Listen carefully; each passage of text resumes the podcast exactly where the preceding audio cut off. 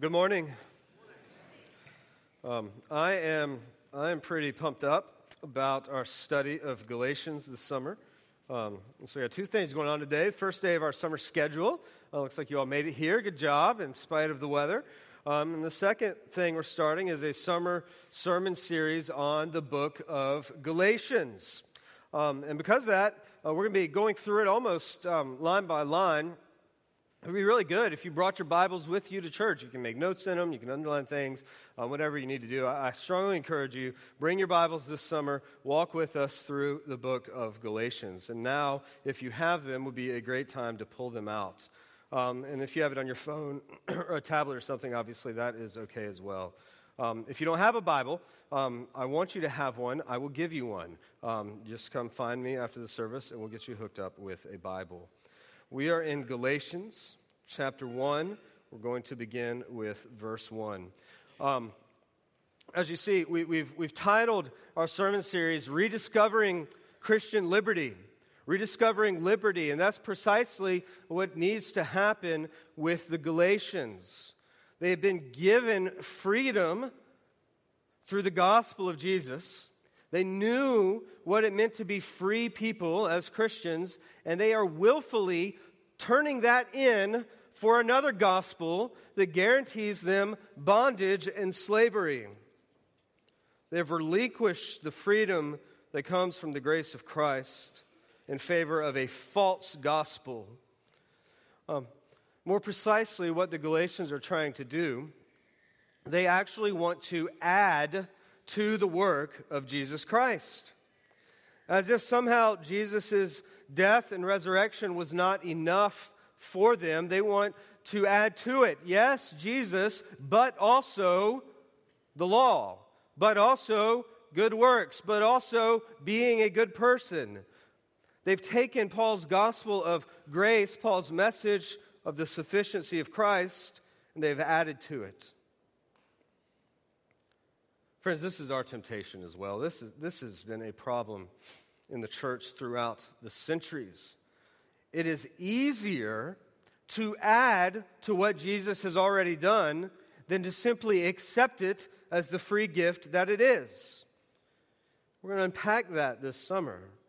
But as we'll see, when we add to the gospel of grace, we are actually subtracting from it. We are returning to a state of slavery and bondage. Bondage to proper behavior, bondage to unmet expectations. And so, the question we need to explore for people bound to expectations, and, and be straight with yourself, there are daily expectations that you are setting for yourself, that others are setting for you, that you think God has for you, that you are not meeting, and you're in bondage to them. In a world full of these expectations, what does it mean to be truly free? That's what we're going to unpack this summer. So today we're in Galatians 1. We'll look at verses 1 to 9. Um, and so just keep in mind, Paul is writing to um, a mostly Gentile church, okay? So when you, when you hear that word Gentile, you think this is a church that is not Jewish. This is a Greek church, for instance, or a Roman church. These are people who, who would not have known the Old Testament, would not have been bound to Old Testament rules and regulations and laws. These are people who are pagans, who have heard the gospel, and who have become faithful followers of Jesus Christ. And Paul's message to them was your salvation, your standing before God, is dependent solely on the death and resurrection of Jesus Christ and your faith in that. There is nothing else needed for your salvation. That was Paul's message to them. That was, that was how the Lord gave him the message that in Christ all of the Old Testament rules and regulations are fulfilled. And that for the people of God and followers of Jesus, the necessity of salvation is faith. That is Paul's gospel. And he's preaching it to these churches in Galatia. When you, when you hear Galatia, you should think um, southern Turkey.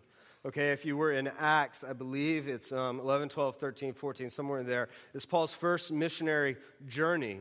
And he goes on a boat with Barnabas, right? He goes with Barnabas and Mark, and they go through Cyprus and they get to Turkey. And Mark, um, they have a little bit of a dispute, and, and John Mark goes, goes home, and Paul and Barnabas go throughout these cities of Galatia. Um, so we have Iconium and Derbe and Lystra, I believe, is one of them. That, that they're preaching the gospel there. And this letter is written to that collection of churches. Now, when they, when they preached the gospel there, they met resistance. Okay, they went first to the synagogues and they preached there. They maybe had a few converts, but were largely kicked out of them pretty quickly.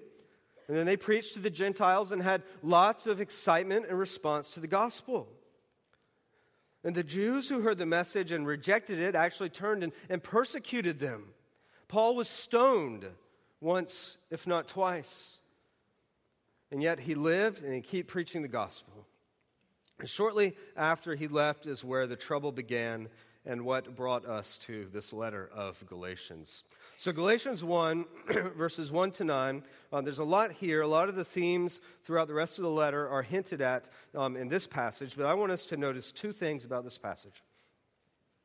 What is Paul's desire for these churches in Galatia?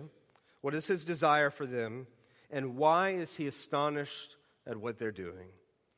What is his desire for the Galatians, and why is he astonished at what they're doing? Um, so, first of all, we get down into verse 3. What is Paul's desire for the Galatians? Let's just check this out really quick.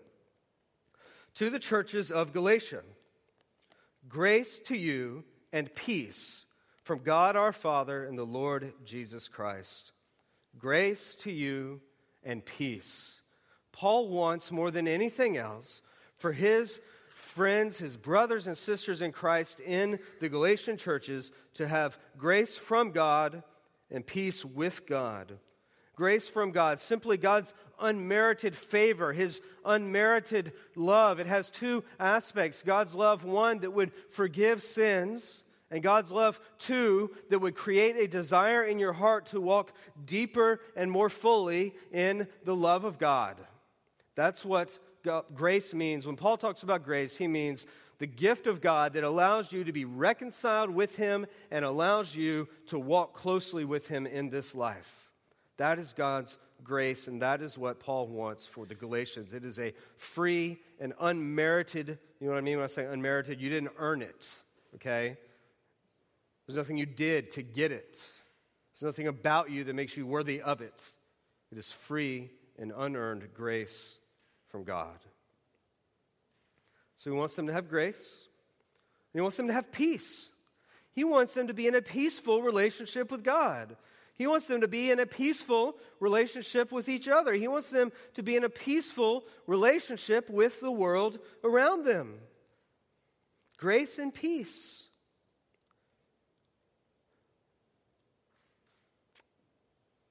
The reality is, however, that we all want peace, but we can't get it without grace. And too many of us are rejecting grace, and therefore we have no peace. Be honest with yourself. Are you at peace with God? If you met God this afternoon, would that be a peaceful meeting? Maybe.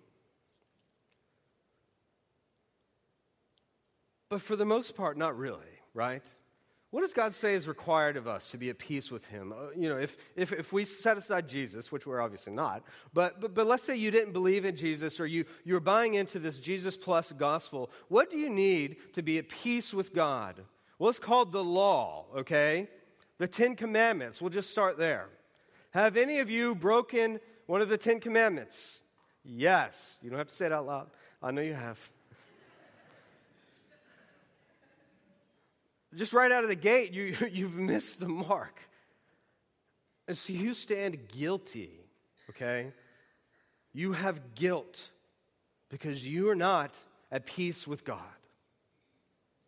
That's where we are. That's the reality of our situation. The other thing that comes from not having peace with God is also the reality that we, we don't have peace with each other, and that leads to shame, okay? Guilt and shame are the realities that we live into on a daily basis. Shame is, is this failure to live up to expectations. This is a big deal today, especially with social media, where who we are is defined by how many likes our Facebook status has, how many retweets we get. Um, whatever other sort of things are out there. We, we define ourselves by, by how green our grass is, perhaps, or how nice our cars are, or how big our boats are. And when we don't live up to these cultural expectations, we're ashamed. We are ashamed. When we lack peace with God, we have guilt and shame. But Paul's desire is that the Galatians would know grace and peace. And how are they to get them? Well, through Jesus Christ. So let's read on into verse 4. Um, grace and peace to you from God our Father and the Lord Jesus Christ, who gave himself for our sins to deliver us from the present evil age, according to the will of our God and Father. This is the gospel. This is the heart of Paul's message. This is the heart of our salvation, that we would have grace from God through our Lord Jesus Christ, who died for us so that we might have peace with God, that we might not be guilty before Him, that our standing would not depend on who we are and what we do, but would depend solely on the work, the death, and resurrection of Jesus Christ. We obtain grace and peace through Jesus Christ, who died for our sins he died that we might be forgiven of the guilt we deserve, who died to deliver us from this present evil age. This world is not as it should be. We know that. And through Jesus Christ, there is hope for something more, for, for deliverance from a present evil age into an eternal, glorious age. And all of that is through Jesus Christ. Do you see how that would bring peace? Okay? All of a sudden, it is not dependent on you. Your status before God is not on you. Your peace with God, your peace with your neighbors, it's not on you. It's on Jesus. We're in a right relationship with God, and because we all recognize that we're sinners, that, that, yeah, some of us might be a little better, some of us might be a little worse, but at the end of the day, none of us meet the standard. We're all on the same playing field. How can we hold someone else in contempt? How can we look down on somebody else? How can we be at war with somebody else when we realize we're all in the same boat? We get grace and peace with God through Jesus Christ. And friends, that's Paul's desire for the Galatians, and that would be his desire for his church in Somerville as well. Grace and peace. Now let's read on. we, this is an, an important transition, and, and it's going to help us to note the tone of the letter here. So before we read uh, verse 6, I want you to consider how Paul starts out some of his other letters. Okay, I'll just throw a few out there. Romans, um, usually in all of these, he begins with um, a greeting grace and peace, okay? That it's almost always grace and peace to you. And then a prayer, usually a prayer of thanksgiving. I thank God for you. I love you guys. You are my BFFs. Romans. Grace to you and peace from God our Father and the Lord Jesus Christ. First, I thank my God through Jesus Christ for all of you. 1 Corinthians. Grace to you and peace from God our Father and the Lord Jesus Christ.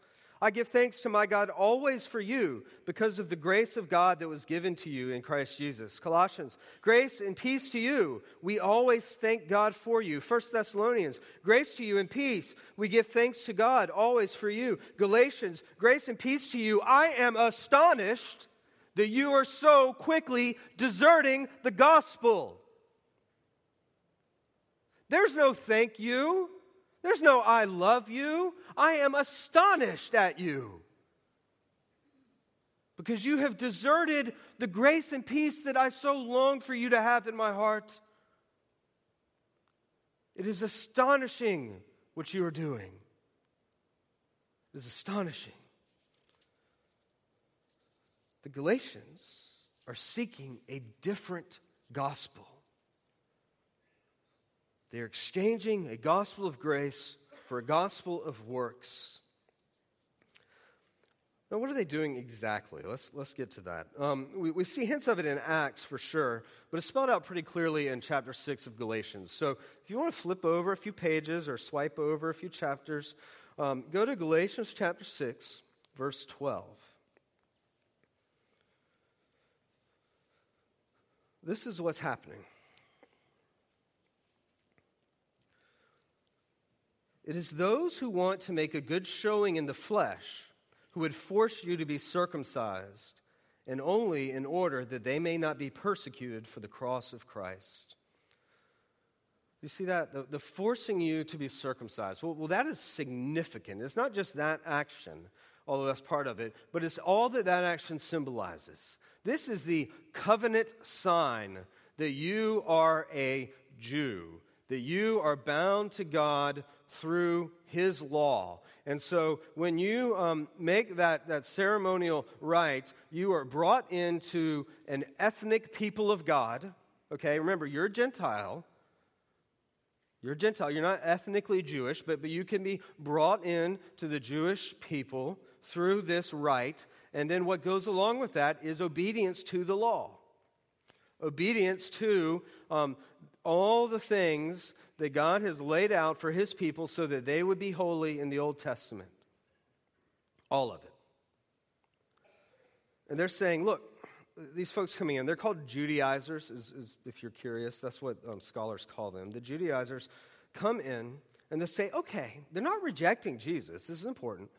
Um, it's, it's, more subtle. You know, if they just said, forget Jesus, follow the law, the Galatians would have been like, no, no, no, we, we know. But, but they didn't. They said, look, Jesus is okay, he's good accept Jesus, but you also need to become Jewish.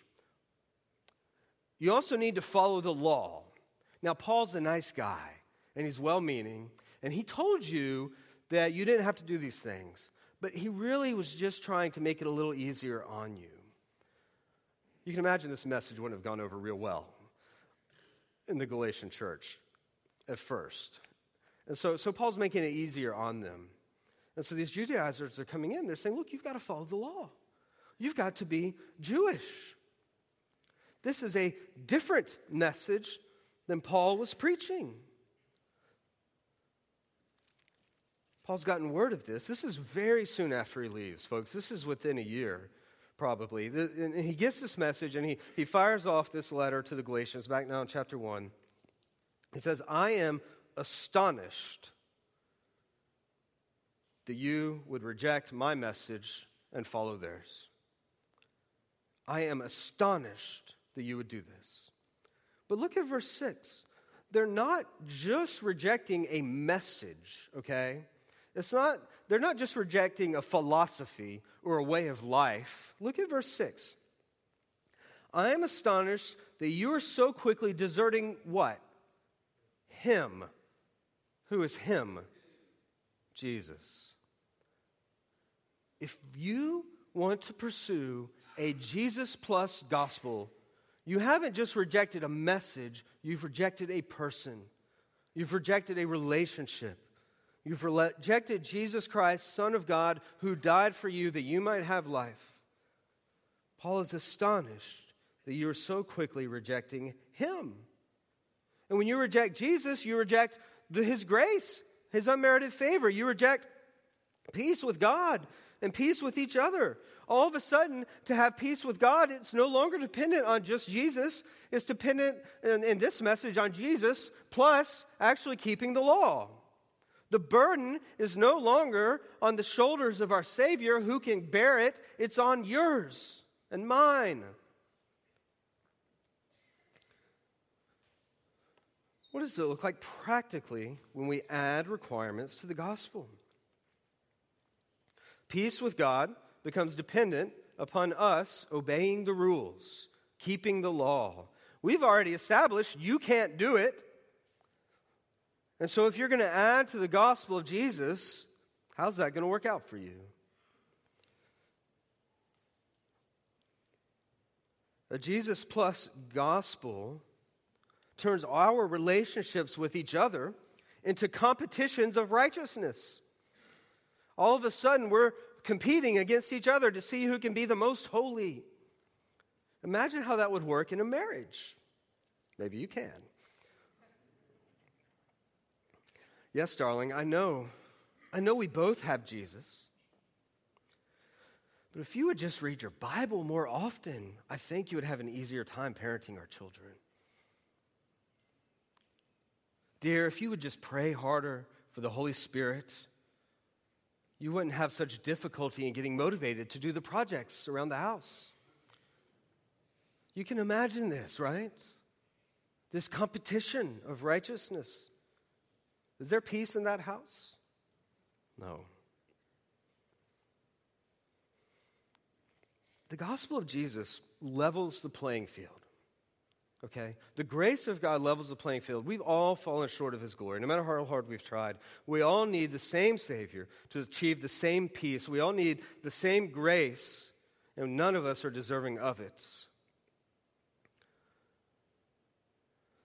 But the Galatians are rejecting that. They're pursuing a gospel of Jesus plus, Jesus plus the law. Paul is astonished, and he has strong words from them. Let's read on into verse, um, verse 8. Even if we or an angel from heaven should preach to you a gospel contrary to the one we preach to you, let him be accursed. As I've said before, so now I say again if anyone is preaching to you a gospel contrary to the one you've received, let him be accursed. Kids, I'm going to use a word that you should not say. Paul is saying, let them be damned. If I come and preach to you a gospel contrary to the one I preached to you before, let me be damned.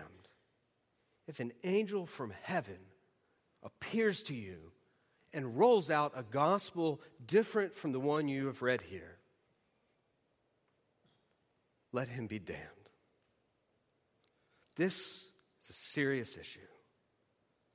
And Paul's not pulling any punches in this book of Galatians.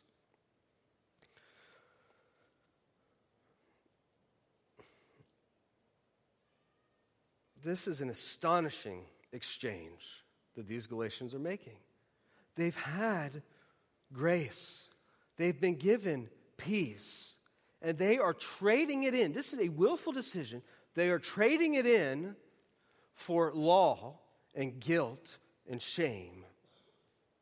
And that's going to be our question this summer. What are we adding to the gospel of Jesus Christ? Because that's our temptation, all of us, to add something to the gospel. For some of us, we're saying, um, yes, the grace of Jesus, um, but in addition, you got to make sure you have really good spiritual disciplines if you want to stay in that grace. Disciplines aren't bad, okay? But when they turn into the means of your salvation, they are law.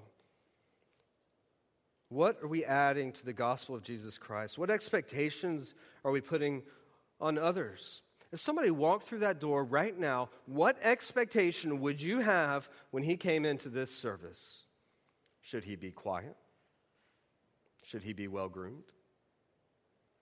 Should he know Jesus already? What expectation are you adding to the gospel?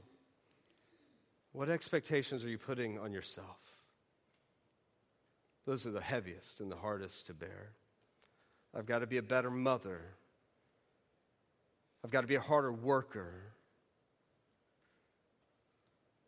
I've got to be a better father, grandparent.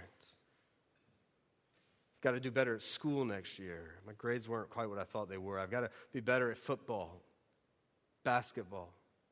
I've got to work harder. God helps those who help themselves, you know? No. God helps those who know they can't help themselves. What are you adding to the gospel today? May we repent of that and return to the grace of Jesus Christ. Let us pray.